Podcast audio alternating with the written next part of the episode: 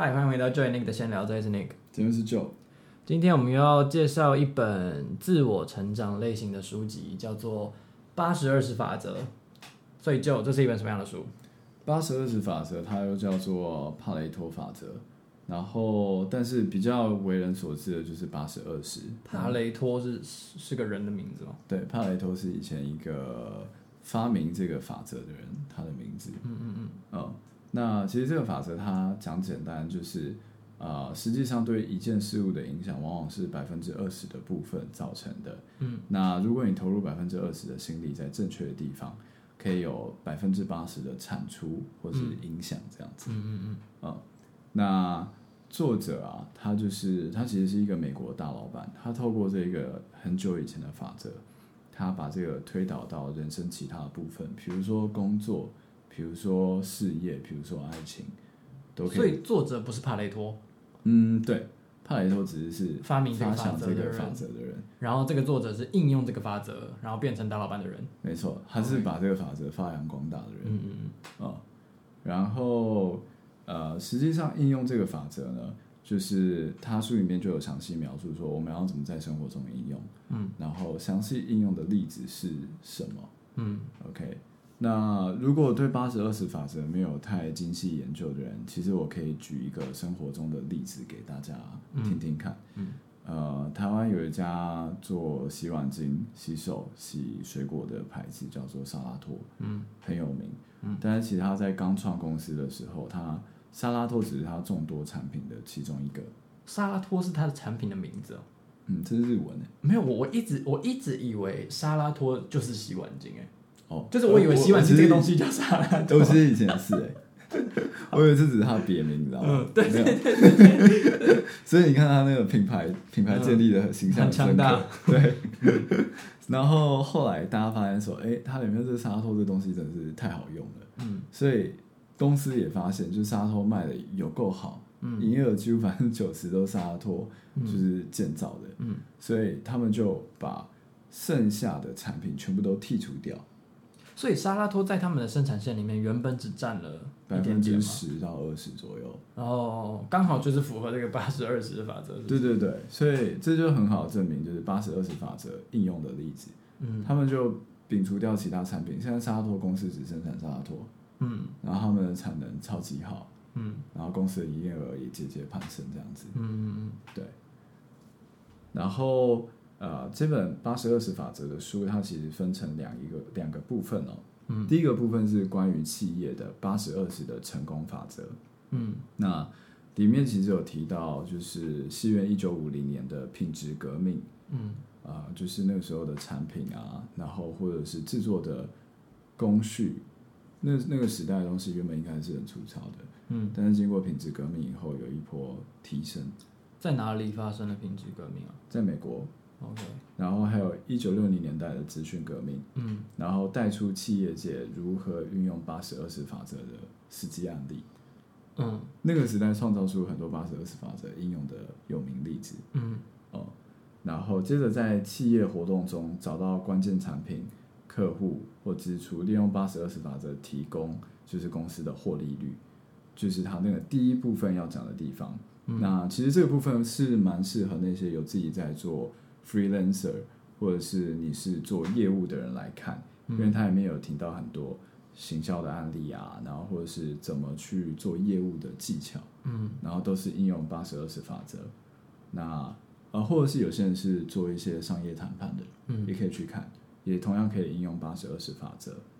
等一下，我想打岔一下，你自己在做健身教练的时候，你有运用到这个法则吗？呃，我那个时候做健身教练有诶、欸，我用的法则其实是用在那个上课的过程中。嗯，就是我一开始的时候，因为我是去客户家中嘛，嗯，所以我原本想说，可能东西都要带了很多，可能要带设备啊，带器具啊，然后带瑜伽垫啊什么之类的，嗯、就是要很完整。嗯。但是我后来发现，就是带这些东西，反正反而造成我的负担。嗯，有一天我就慢慢的把东西带来减少，可能我不带筋膜枪，然后打打跺跺跺跺的那个，然后改成是徒手按摩。嗯，然后我不带瑜伽垫，嗯，改成是客户自己带自己的瑜伽垫。嗯嗯，然后我发现去掉这些东西，客户他们的感受度并不会降低，嗯，对上课的品质并不会降低，嗯，那他们反而最在意的是我在课堂上面跟他们互动的品质。聊天吗？聊对聊天是很重要的一部分哦。然后还有就是教他们动作的时候的细心程度，嗯，他们比较在意的是这两个，嗯，所以我把之后把我的心力投注在这两项实际的东西上面以后，嗯，哎，那其他的部分去掉，他们也反而满意度是增高的，嗯，因为瑜伽垫他们可以用自己的，OK，然后徒手按摩更有温度嘛，嗯，所以你会帮他们按摩，对啊，哦，好，哦什么？没有，好，OK，嗯。第二个部分是个人的八十二十的幸福法则，嗯，所以第一个部分是成功法则，企业用的成功法则，对企业的，OK。那幸福法则它其实就专注在于说，你要怎么让钱多赚一些，但同时你又可以多一点时间去享受，嗯，听起来就是一个很完美的状态，嗯。然后另外一个就是，呃，在你生命中你应该重点关注的事情是什么？嗯，比如说，你应该重点关注你自己的兴趣发展啊，嗯，还是你应该把时间放在你的爱人身上啊？嗯，你生活中的平衡是什么？嗯，他主要讲的是这个，然后另外他会提醒你说，你要仔细思考你生命当中时间跟你的人生目标的分配。嗯，呃，因为八十二十法则其实它就是一个对于节省成本最极致的一个方法。嗯，他关注的就是你如何用最少的成本达到你的目标。你你自己是一个会很在意自己做事效率的人吗？呃，我在意，但是我往往是没办法做得很好。好没说服力。对，哎、欸，不过我是能理解他讲的东西的。嗯嗯，那对啊，那你自己呢？你觉得？我自己是。我有在下意识的，就是刻意去想要提高我自己做事的效率。嗯，就比如说，我希望自己是在一个，嗯，就是我不想以往往的我自己啦，我会希望自己说，比如说我今天在某一个状态特别适合做某一件事情，嗯，那可能我隔一天同样这个时间没有办法达到这个状态。对，但是我觉得我以前的我自己就很有一个迷思，就是说，往往会有一个迷思，就是说。我昨天做得到，那我今天照理来说也应该做得到，所以我就会不断的卡在那个东西里面，我就会硬硬着头皮去做，然后做到真的达到那个状态为止。但是你原本，比如说你前一天真的就处在这个状态里面，你下去做同一件事情，跟你隔一天你要花很多时间去达到那个状态，再做同样的事情，嗯，你隔一天花的成本、时间成本会多很多。对，所以我会觉得这样子其实有点浪费时间。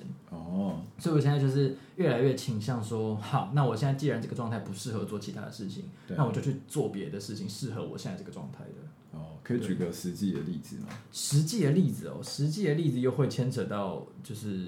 平常写歌的时候，哎，就是因为这个写歌这个东西不是随时想写你就写得出东西来，可能写得出来，但是可能就很烂，你可能自己也没办法接受。嗯，那等你，呃，如果你今天不在这个状态里面，等你真的能够写到你满意的东西，可能那是几个小时之后了。OK，对。可是如果今天你一开始就在这个状态里面的话，你可能不用不用半个小时，你就有一个很满意的东西就会做出来。嗯，对。那呃，因为这个东西是。需要你可能，我觉得很我自己啦，我自己的状况是我觉得很神奇，就是你可能今天想写，开始想写歌，但是你没有灵感。嗯，那灵感我觉得是，就是它会在你不经意的时候，你会感觉到它那个东西。比如说，我今天想写歌，但是早上十点的时候我还写不出来，那我可能就去做别的事情。嗯，那可能在做别的事情的过程中。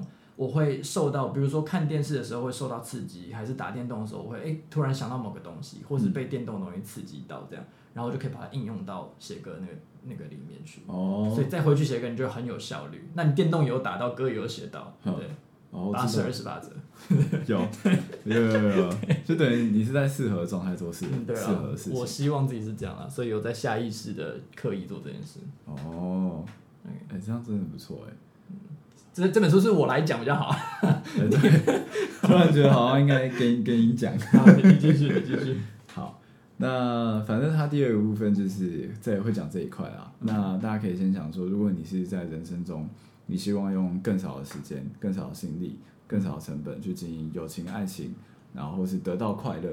嗯、他甚至有一个章节是特别在讲如何得到快乐的。嗯，哦，那你就可以去看第二个部分。我甚至建议大家直接从第二个部分开始看，再跳回第一部分。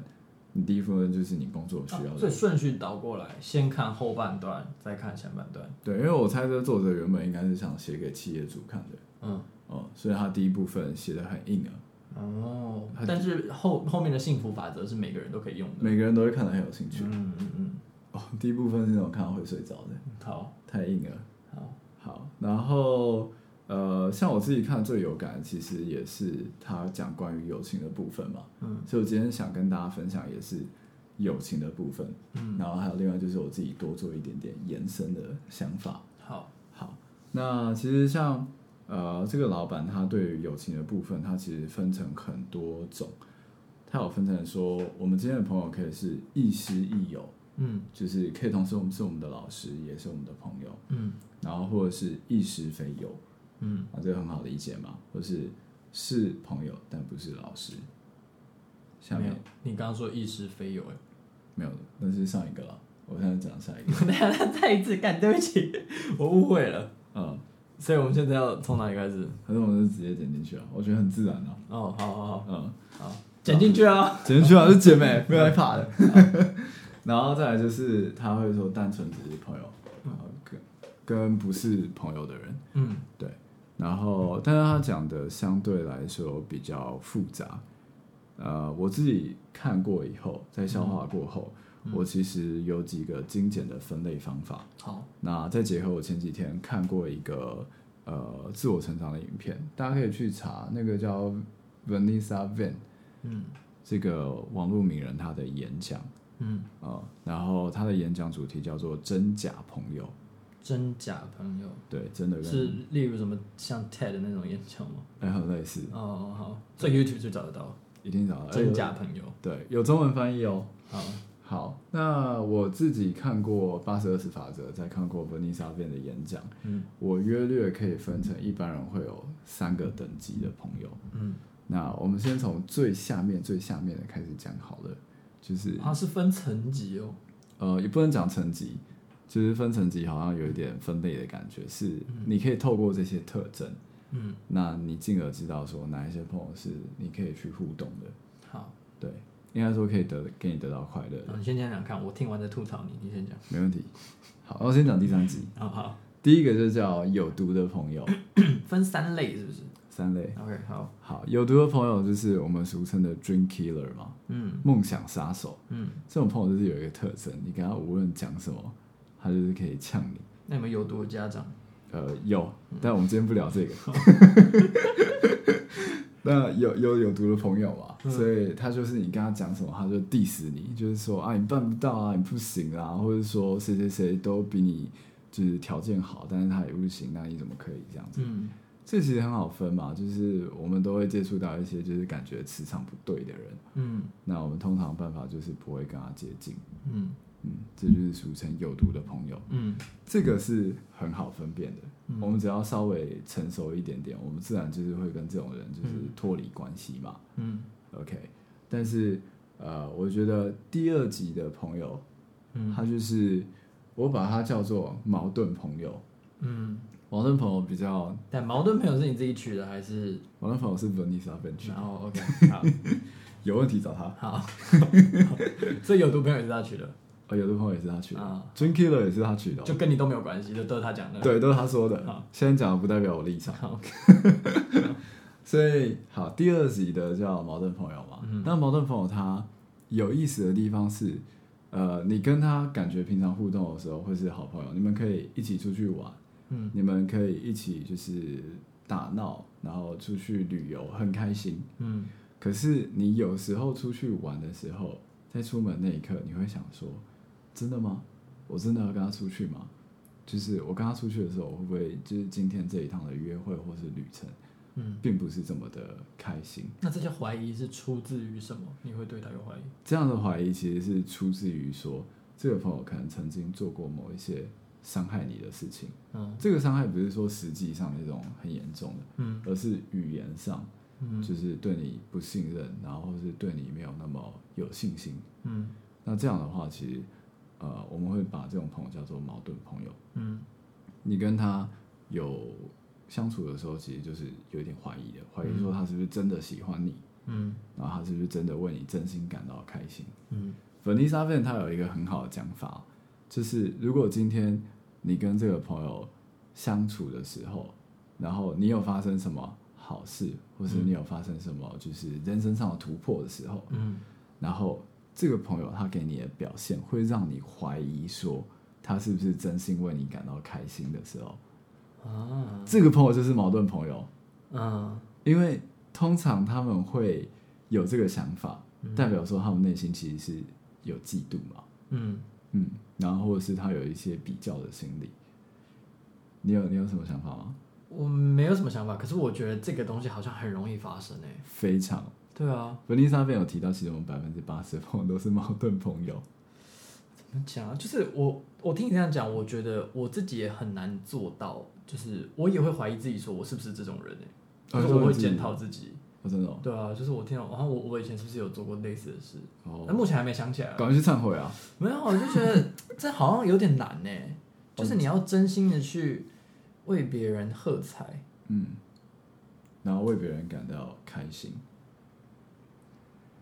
那我觉得这个东西就是你不能去抱有一个跟别人比较、跟竞争的心态，没错，比较容易做到。这就提到我们之前录的一个影片，我们要有丰盛意识啊，对对对，那种创造性思维，对对对，我们有创造性思维，不能有争竞争性思维。嗯，这个我们等下我后面做总结我会再提到。好。OK，要记得去看那支影片哦。嗯、所以呃，基本上矛盾朋友他会有几个特征。嗯嗯，我们先从男生跟男生之间来说好了。嗯，因为很有意思，其实男生跟女生之间互动是不一样，你同意吗？嗯，同意。嗯，所以男生跟男生之间，如果你有矛盾朋友的话，他跟你呃，你们两个光明正大一起相处，会碰面的时候，嗯，他其实会习惯性的用开玩笑啊。或者讲一些话来贬低你，贬低啊，也嗯，讲贬低有点严重，或者说调侃你，嗯，呃，比如说你们在一起呃玩一些团康游戏的时候，或者是做什么的时候，他会呃讲一些话，希望把你稍微压低一点点，嗯，然后让他自己是高一点点这种感觉，嗯，嗯，嗯，那他会这样做，其实是代表说他心里对自己有自己的不自信嘛，嗯，他就是想要比较，想要压过你嘛，嗯嗯，呃，所以。呃，这个的话就是我们所谓的表象的比较心理，嗯，很明显可以看出来的哦，嗯。嗯。然后另外一个就是我们可以透过一个比较隐性的，嗯，就是这个人他会讲别人坏话，嗯，他如果一会讲别人坏话，我们发现的时候，其实就代表说他是矛盾朋友，嗯嗯，因为他会讲坏话，就是他想要在别人背后把这个人的身份压低一些些嘛。没有啊，可是我讲别人坏话的时候，就是真、心的堵烂这个人啊。但是这有不一样的点，像你这种真心的赌烂，嗯，其实是代表说，因为你在这个人面前，如果你没有呃提到这个赌烂的事情，你、嗯、你应该还是会讲出来嘛，对不对？对对，去会去沟通 讨论嘛。对，那也就不是。哦，哦，哦，可是有这个讲坏话习惯了，他是不是对一个朋友？他是每个人都讲坏话，你知道吗？我可以分享我一个实际的例子。嗯嗯，我记得这个跟你讲过这个故事。就是我前几天上礼拜不是有跟一个学妹，还有跟一个朋友去喝酒嘛？嗯，对。然后其实那个学妹是对我有点好感的，嗯，但是我朋友是对那学妹有好感。嗯，所以我们那天喝酒的时候，就是喝喝到后来，就是学妹突然爆出一句话，就是她说：“哎，Joe，那个另外一个另外一个男生叫 Kevin，嗯，Kevin 跟我说你以前很爱在外面乱来，嗯，然后。”但是 Kevin 是我大学四年的好朋友，嗯，那这个学妹呢，她其实只跟我相处，我想差不多一两年吧，然后我们见面频率也不高，嗯，所以那那瞬间我就知道说，哇，Kevin 他这样子做其实很怪，嗯，因为我们明明是好朋友，但是他为了这个女生，他其实在背后去讲我的坏话，没有，我相信 Kevin。你相信 Kevin 是不是？靠腰，没有啦，所以他所以他讲他是乱讲的，是不是？他是想要就是在他喜欢的人面前，就是把你压低。对，就是让我觉得我可能没有那么好嘛。嗯，那他当然就会，你看，就是女生就会选择 Kevin 嘛，嗯，那这个什么？这就是竞争心理，嗯，对。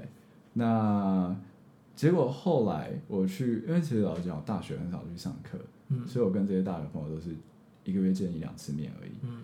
然后后来去问我别的大学朋友，他们说，哎，对，Kevin 不只是这样讲我，他其实有习惯讲每个人的坏话。嗯真的假的？其实他，不是，他是都是乱讲，是不是？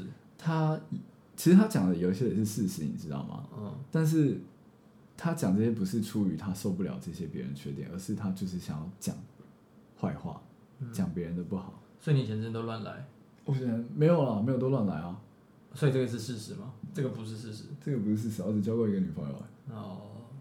就这样才危险啊！就是什么才危险？不是女朋友的人呐，乱讲，对不对？没有没有没有，我这太多剪掉，干脆都不能用。没有，就给他用，没有在怕的。好，好，然后反正 OK，所以呃，我想说的就是说坏话这个习惯，它其实不是一个针对性的，嗯。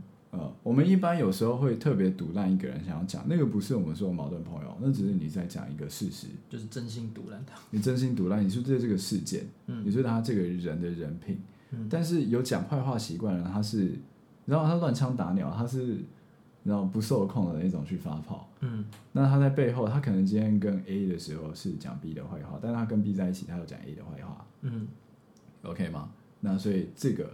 就是我们所谓的矛盾者，男生方面的矛盾朋友，嗯、不能说只有男生对男生，是同性对同性吧？呃，对，同对对对，对我觉得这个这样讲比较合理。嗯，对，女生的部分的话就稍微隐晦一点点，但是女生的话可能会用冷战啊，或者是他们会用排挤的方式，嗯，表面上来对另外一个朋友，其实只要有排挤或是冷战这种行为在。这个女生的心理，她其实是竞争性思维的，嗯，因为她就是觉得她要透过这些行为来把这个女生压低嘛，嗯，所以这个就是背后的心理，我们就可以说，哦，她是一个矛盾的朋友。那异性之间呢？异性之间其实很难去界定，嗯，因为异性之间的互动比相比同性复杂太多了。哦，对所以这方面的话，我可能也很难做一个完整的论述。所以这个就是第二集的矛盾朋友。哦，有可能，以后我们可能可以专门针对这讲一个，这很有趣。好，那第一集叫什么朋友？第一集叫做怎么讲？如何分辨好朋友与坏朋友吗？如何分辨好朋友、矛盾朋友、有毒朋友？啊，没有哦，所以第一集就叫做那个好朋友。好朋友，你觉得怎么样？不是啦，我的意思是你的第一集的朋友啦。第一集的朋友，你不是有那个吗？不是有三集吗？哦哦，我你在讲这个？对啊。哦，OK，我以为你是讲 episode。没有没有没有，不是不是不是。OK，所以刚才这是第二集嘛？嗯。第二类集的朋友，矛盾朋友。嗯、那诶，我另外一个还有没有讲到，就是如何去区分矛盾朋友？其实你要看一个点是，他对你有没有提供帮助？嗯。实质的帮助。嗯。因为如果他今天是竞争心理、爱比较的话，嗯、他其实就是对你只有想要打压你嘛。把你压低，他不会对你提供任何的帮助。嗯，他平常不会对你好，不会帮你买早餐啊，不会就是称赞你，嗯，然后不会提供你任何生活上有问题的地方提供协助。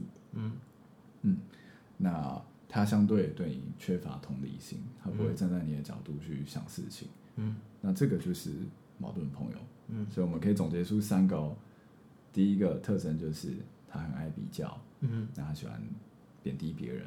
嗯，第二个特征就是他会讲别人坏话，嗯，而且这个讲坏话不是偶发的，不是因为真的有重大事情，而是这个是他人生的一个习惯。嗯，第三个就是他缺乏同理心，嗯，他缺乏对别人的爱跟帮助，嗯，这就是矛盾朋友。嗯，文尼莎便对这种这样的人特别的呃有跟大家说要注意，因为他相比有毒朋友，嗯，他是更有杀伤性的。嗯，因为我们跟这样的人出去的时候，我们心里其实是，因为他有时候又你知道吗？又人畜无害的样子，嗯嗯嗯，但是实际上他杀伤力很大，嗯，所以我们就会不知不觉花了好几年跟这样的人相处在一起，嗯，OK，有毒朋友很好分辨嘛，你你你一开始就不会跟他相，对，你一开始就会把他排除在你人生之外，嗯，所以文丽莎芬希望大家特别注意的就是，呃，第二季的矛盾朋友，嗯。第一集的朋友就是真的是那种我们一辈子有一两个，就真的是值回票价那种。嗯，这种我们叫做真朋友。嗯，那他其实有的特质就是，你跟他在一起的时候，你不会去想说哪一些话可以讲，哪一些话不能讲。嗯，我们就是有什么话都会跟他讲。嗯，因为这是信任的其中一个特征嘛。嗯，OK，那。另外一个就是这样的朋友，你会发现你们之间是常常会有互相帮忙的状况。嗯，你会帮他什么，他也会帮你什么。嗯，他对你的帮助是不求回报的。嗯，就是你们之间的交流并不是以交换为前提。嗯，而是他呃无偿的愿意为你付出。嗯嗯，那这样讲有点抽象，所以我们可以举出这样的人身上的明显特质。嗯，第一个特质就是这样的人其实。他个性是相当阳光开朗的，嗯，哦，呃，不是不是像我们传统的那种，就是什么运动男生的那种阳光开朗，嗯、是正面的，他是积极的，嗯，他乐观的。然后另外一个部分是，他喜欢说别人的好话，他喜欢称赞别人，去跟第三个人称赞那个人，是不是？对，这个是很重要的一点哦。哇，这个好难哦。我们我们今天讲所有的都是你在呃。别人，你朋友的背后，你如何去表述你的朋友？嗯，这个是最难的。嗯，那这个人其实，在别人的背后都是讲别人的好话。嗯，他都是称赞别人，看别人的优点。嗯，即便他今天知道对方有一点点可能小问题、小毛病，嗯，他会略过。嗯，他就只会挑那个他很棒的地方来讲。嗯，OK，那这个这个的话，其实就是我们可以用来分辨那个真朋友的一个最大的特征。嗯。那其实，在八十二字法则里面有提到这个，就是所谓的亦师亦友，嗯，就等级最高的朋友。那他提到说，这种朋友可能一辈子你只要有一个或两个，你的人生是值回票价。嗯嗯，你有什么想法吗？我比较想问你，你你自己扪心自问，你自己对朋友你是哪？你是属于哪一级的？我觉得我在第二级慢慢练习到第一级。OK，对，因为你知道，其实这件事情。难的地方是，它跟我们的个人的成熟度跟修为是有关系的。嗯，就是我们在第二集的时候，其实有时候在别人背后，就是会忍不住把它讲比较好笑嘛。嗯，对吧？但是老实讲，如果我们今天是要在交朋友这方面得到更高一个层次、嗯、更深的 deep 的交流的话，嗯，我们就要慢慢练习，就是 不要讲别人坏话。哦，这个很难呢。讲不要讲别人坏话，超级难。我承认我自己以前做很多这种事。嗯，对，现在偶然还会哦。没有，我我自己我自己很清楚，我很我就一定是第二级的人，我不可能是第一级的人。看你这小贱人，不是第一级的太太圣人了吧？很圣人。我真的有认识这种，都就是对别人的缺点完全就是忽略，然后就只。看他好的部分，这种人，这个非那你要赶快跟他交朋友啊！不是，可是这种人，我会觉得，天哪，你有没有一点情感啊？你就是你可不可以有一点你负面的情感，对不对？对啊，就是你可不可以有人味一点？我是讲，对啊，哎、欸，我我碰到这种人，我会超珍惜耶。也不是说不不珍惜他，就是我还是会还是跟他是好朋友，可是我反而会觉得说，我没办法认同他这种做法。我们磁场不合了。也没有磁场不合啊，就是我自己，如果是我的话，我就是看到别人哪里不好，我就很想很想直接讲 diss 他，对对对，就是哦。而且，当然有时候我觉得我有有时候会遇到一些状况是，嗯，我跟一个人是很好的朋友，嗯，那我可能从他身上看到他一些缺点，对，但是我很我的内心是希望他改进这些缺点的，哦，但是我却不敢告诉他，因为我觉得他承受不了，然后我可能就会跑去跟呃，比如说呃，我很信任的人或者我的家人，就是讨论这个人。哦，那你这算是有建设，但也没什么建设性啊。没什么建设性啊，就是我是真心希望他好，但是我却不敢告诉他他哪里不好，因为怕他崩溃怕崩溃，怕他就讨厌我。哦，对啊，还蛮真实的嘛。对啊，但是你 OK，那你觉得碰到这种状况，如果我们以第一级朋友的思维，我们要怎么处理？我觉得第一集如果是第一集朋友的话，首先是双方都要是彼此的第一集的朋友。哦，对，对。那如果今天我好，我把他当成第一集的朋友，然后我这样告诉他，结果他就觉得我是第二集的朋友，那这样这个就不成立了。OK，对不对？嗯、呃，但是我觉得这个其实有一些小小的 mega 要注意，就是如果我们在沟通的时候，以第一集的朋友，我们可能是用比较阳光的方式，嗯、就是我们不会带带有那种想要，你知道情绪性想要压过他的感觉，嗯嗯嗯，想要有点就是说你应该要怎样怎样怎样，就是有点老师对学生的那种感觉，嗯，可能提出的方式说，哎，我觉得这样子你这样做，变会变成这样子，会不会？对你来说会不会好一点点？然后后面来说可能是我的观点啦，但不一定适用在你身上，就是一个比较理性探讨的一个感觉。后来我我这这针对这件事情，我有跟我表妹讨论过。真的哦？对，就是嗯，我我我在我不知道你今天说的这些内容的前提下了，我所以跟你表妹是第一集朋友？呃，我不太确定。你表妹是不是会听到啊？呃，这这一集我不知道会不会听，但是。我我其实很多时候是真心希望她好，但是有时候看到她的缺点，我又忍不住想要干掉他。对，我不是想要，我不是想要跟他讲，就是讲我还是会讲，可是我可能就是在他听不到的地方，我可能就是会跟就是我们家人说，哎、欸，他最近怎样怎样怎样，我是就是，可是我的出发点是我希望他改进。放屁，你是想屌他吧？没有没有没有，我是希望他变得更好。哦，这这个是真心的。了解。对，然后我其实有跟他讨论过这件事情，就是他有提供我一个。他自己的做法是，我觉得还蛮有智慧的。他说，如果你今天希望一个人好，但是你却不能直接告诉他你的立场的话，你可以借由第三者的例子来告诉他。哦，就是比如说，你今天看到这个人有一个缺点，那你可以跟他说，哎，某一个有名的人他是这么做的，那你要不要参考看看？你可以跟他讲说他的例子，这样。哎，我有想到我前女友的例子，就是我前女友其实是一个没有那么爱学习的人，学习新事物。但是我那个时候，就是我我心里也是希望为他好，嗯，然后我后来就是一直偶尔口头上就有点在第二级朋友那样 push 他，嗯，希望他越来越好，嗯，但我发现这是会造成他的压力，嗯，然后这也不是他喜欢的东西，所以我后来就慢慢跟他相处，改变成是我对他没有任何期待，嗯，我反而，呃，这不这并不是不好啊。嗯。因为有时候这些期待是出自于我的自私嘛，嗯，就是我想要他变成怎样，嗯，所以我就对他不抱任何任何期待，嗯，然后我只有在他需要什么东西的时候，我去帮助他，嗯，比如说他那个时候很喜欢看篮球，嗯，我就会就是多给他一些篮球方面的资讯啊，或是带他去看比赛，嗯，持续去看 UFC 之类的。是 UFC 吗？UFC 不是那个吗？不是是格斗对不对？反正就是有一个大学。干你！哎，不是有一个大学叫什么 UBL 啦，UBL，嗯，你知道吗？是叫 UBA U UBL 吗？不是是 UBL，那就 UBA 吧。反正我对篮球不了解。哎、欸，你看我多伟大，我不了解我还这样子 带他去。我一定要查。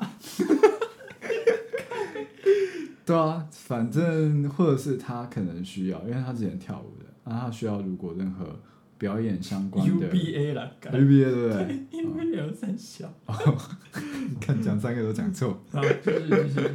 然后他那时候跳舞如果需要场地，就是我去帮助他，因为他跳舞老师嘛，他要带学生。嗯，他会听吗？呃，不会，他不会听。哦，对，他找不到这个东西。你好悲惨啊！不会啦，你是被封锁，是我封锁他。然后就是他那个时候如果需要任何帮助的话，我会提供给他，就是我会给他他想要的东西，嗯，而不是我想要他，呃，我认为我觉得他会变好的东西，嗯，我觉得这个有差别哦，嗯，这也是第二集跟第一集之间的差别，嗯，第二集的朋友他们的好可能是出于个人的，有点像是妈妈对小孩说啊，你念书一定会变好，所以你要念书的这种感觉。我刚刚也想讲这个，对对对，但我们今天不谈家长。嗯、那呃，第二第一集的朋友，他的好是，他真实的看到是你目前这个状态，你想要什么？小孩子如果可能他想要玩一些户外活动，你就带他去打篮球嘛，嗯，这是他需要。如果他现在就是需要休息，你就让他休息。所以你对你女朋友已经是第一级朋友了？呃，对我那时候跟他真的是磨磨练到对他无所期待。OK，然后他想要什么，我就给他这样子。嗯对啊，好，这样有比较好吗？我觉得相处上，我不能说结果是会好的，嗯，但是相处上是你会发现，你给他他想要的时候，然后你又不给他期待的压力，嗯，他会给你回报更多。对，所以这个是他也会更爱你啊。你这就是个自私的想法啊，只考虑到自己。哦，真的吗？怎么说？没有啊，你只是希望说，就是不要跟他吵架，然后让生活亲近，然后就是提供他需要的帮助，然后他就会更爱你。所有好处都在你身上。哦，哦，真的吗？可是我给他付出的。哦。呃，但是这个大前提是，如果我们有一些生活上原则上的冲突，我也会跟他讨论。比如说，他很爱干净啊，他一天要洗澡两次。嗯，可是我一天就洗澡一次。嗯，那他如果要逼我一天洗澡两次，那这个就是可以坐下来好好沟通的一件事情。那最后结果变成这样？呃，最后结果还是洗澡一次啊。啊，他接受了。他接受。哦。因为毕竟这件事情就是没有办法改变嘛。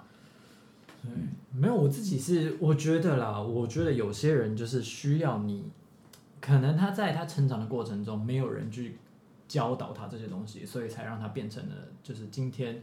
你看他可能会觉得他哪些地方做的不好的这种人，嗯，那我觉得有些人就是，如果他跟你够亲近的话，我觉得就这种对于这种人，你就是需要给他一个方向，让他去努力，哦，就是你要给他一些标准，让他去想办法做到。嗯，我自己是这样做了。你很适合做老师呀，我其实我其实很喜欢当老师，哦，真的？但是我觉得我当老师很浪费，所以我就。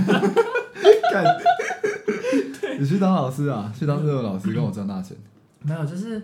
呃，其实栗子就是我女朋友，uh huh. 对，就是她，她小屁孩，笑笑什么？你又在讲别人坏话？没有啦，就是栗子就是我女朋友，就是她，她就是原本是一个，就是我不知道她原，我不能清楚的定义她原本是个怎么样的人，uh. 但是总之就是有很多我看不顺眼的地方。那我觉得如果。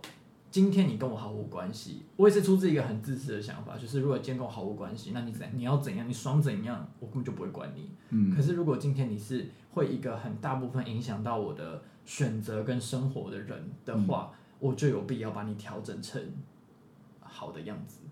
哦，好像我妈会讲话。对，我就是我就是有这种心理，你知道，我有时候也觉得我自己这样很很不行。你好，妈妈。就是我希望她好，因为她不好的话，会连带影响到我不好。哦，对，这也是一个很自私的想法，但是没有，我就是自私这样。你就把它视为可能是你的延伸。对对，它就是我的一部分。哦，对。但我觉得这也其实也蛮好的，因为，对啊，他生活中有多一个人督促他。那我觉得有些人就需要督促啊。当你自制力不够的时候，就是需要被督促。哦，对啊，我妈可能以前是这样想吧，我不知道。但觉得我自制力不够，她就要督促我。那可是如果就是假如这个人他就是就是想要就是这样。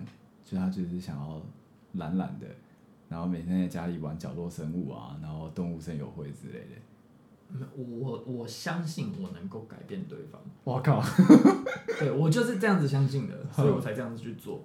那要是最后试了没有用，我就跟他分开。哦。可是事实证明，我的相信是对，我相信的东西是对的。了解。对，就是他真的被改变了。我靠，你他会不会活很辛苦啊？我，你说他吗？我说你啊，啊我吗？对啊，怎样？怎么样辛苦？就是感觉虽然你是 push 他，但是你好像也会，因为你你要做出这些 push，你要花一些心力嘛。应该说这些压力，原本他应该承受督促自己的压力，会变成是我来替他承受，我要去帮他规划他接下来要怎么走，然后我要怎么呃让他变得更好。这些东西其实变成是变成会变成我的压力了。对啊。但是我觉得就是。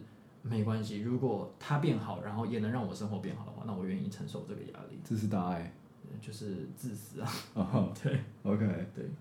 我等于是他爸的感觉，有这种感觉。就是，嗯啊，没办法，因为他会影响到我嘛。啊，他家人就是，呃，没有把他教成我想要的样子，那就由我来把他教成我想要的样子。直接得罪丈母娘岳母，早就吵架了。所以，我我欣赏你。这一集到底还有什么八十二十法则？后面根本就在讲不同的东西。没关系，但是 OK，所以我觉得这个这样很正常，因为我们都是，我也是这样的人，嗯，所以这才凸显出第一集朋友的可贵嘛。嗯，那当然，这个作者他就是也有讲到说，我们当然就是要花我们人生大部分的时间去把自己变成第一集，也找到这个第一集的朋友。嗯，所以。要怎么做呢？我自己私心是有一个办法的，虽然书里面没有提到。嗯，这个要连接到我们以前讲到的书，叫做《失落致富经典》。嗯嗯嗯，里面就有提到是呃，基本上失落致富经典它总结可以有三件事情，嗯，第一件就是丰盛意识，嗯，第二件事情就是活在当下，嗯，第三件事情就是给予别人价值，嗯，OK 吗？所以我们可以想一想，如果今天我们是有丰盛意识，培养自己有丰盛的意识，嗯，觉得任何事物都是充足的，嗯，然后不会跟别人竞争，不会跟别人比较。嗯，那我们是不是就可以不会跟别人就是有一些就不会想要打压别人，打压别人啊，diss 别人啊，看不顺眼别人啊，嗯，就会觉得看 看不得别人的好，嗯嗯嗯，这个很要不得啊。嗯，所以我们反而会转过头来，嗯，看到别人真的好的时候，我们会为他鼓掌。觉得别人有赚钱的时候，会跟自己赚到钱一样开心。嗯，路上有开名车的时候，你会觉得哇，就是他真的很棒，他可以一定付出一定的努力才会开上名车。嗯。就是我们的思维会转变跟一般人不同，嗯，那相对的，我们自己也会开心嘛，因为心里都是一些幸福的想法。我觉得重点真的是不可以跟别人有竞争的想法。对，我们要丰盛思维啊。但是可能就是要做到这件事情比较容易的切入点，可能是你要在跟他完全不同的领域，可能比较有。机会能够做到，可以先从这边开始练习。对啊，就像比如说我跟你，就是你的领域跟我的领域是完全不同的。嗯，那我看到你赚钱，我其实也很替你开心。嗯，对，然后我就很希望，哎，那如果你能够越做越成功，那其实这也是一件很好的事情。对啊，对我就会觉得真心的希望你成功。对，你日本再多收一点学生啊？没有，就是、啊、去跟我赚大钱啊。嗯，我我我很想赚大钱，但是不想考日文，我想当家教。对啊，所以。这个第一个是丰盛思维会主导的引领出来的东西嘛，嗯、第二个就是给予别人价值。嗯，所以我们套回刚才第二集朋友，嗯，他们可能对待别人方式是讲别人坏话，嗯，这其实某一方面是在伤害别人嘛，嗯，跟给予别人价值背道而驰，嗯，那我们慢慢练习变成第一集朋友是，我们可以开始慢慢练习怎么去称赞别人，嗯，我们去见到每一个人都找到他的优点，嗯，然后讲出来。称赞他，一开始可能我们心里会，你知道心口不合一啊，嗯，嘴巴讲上要称赞他，但是心里想要说，看我不想不想称赞你，嗯、但是这可以练习的，就是我们越练习越久，我们就会真的为他感到开心，嗯，那看到别人快乐，其实也是跟这个宇宙代表说，我是一个丰盛的人嘛，嗯，因为我们东西够多，才可以分送给别人，嗯，那就等于反向是，你是一个有钱人，你是一个够丰盛的人，嗯。OK，所以我们要慢慢的练习去无偿的帮助别人，嗯，可以先从小事开始啊，骑摩托车的时候去买玉兰花之类的，嗯，就小小的小小的，这个我做不到，这个、因为你不会骑车啊，没有，就是开开车我也不会买玉兰花，我觉得玉兰花很臭，哦，真的、哦，那你买不管啊，就买其他也可以啊，好，所以透过这两件事，嗯，第一个就是我们开始练习称赞别人。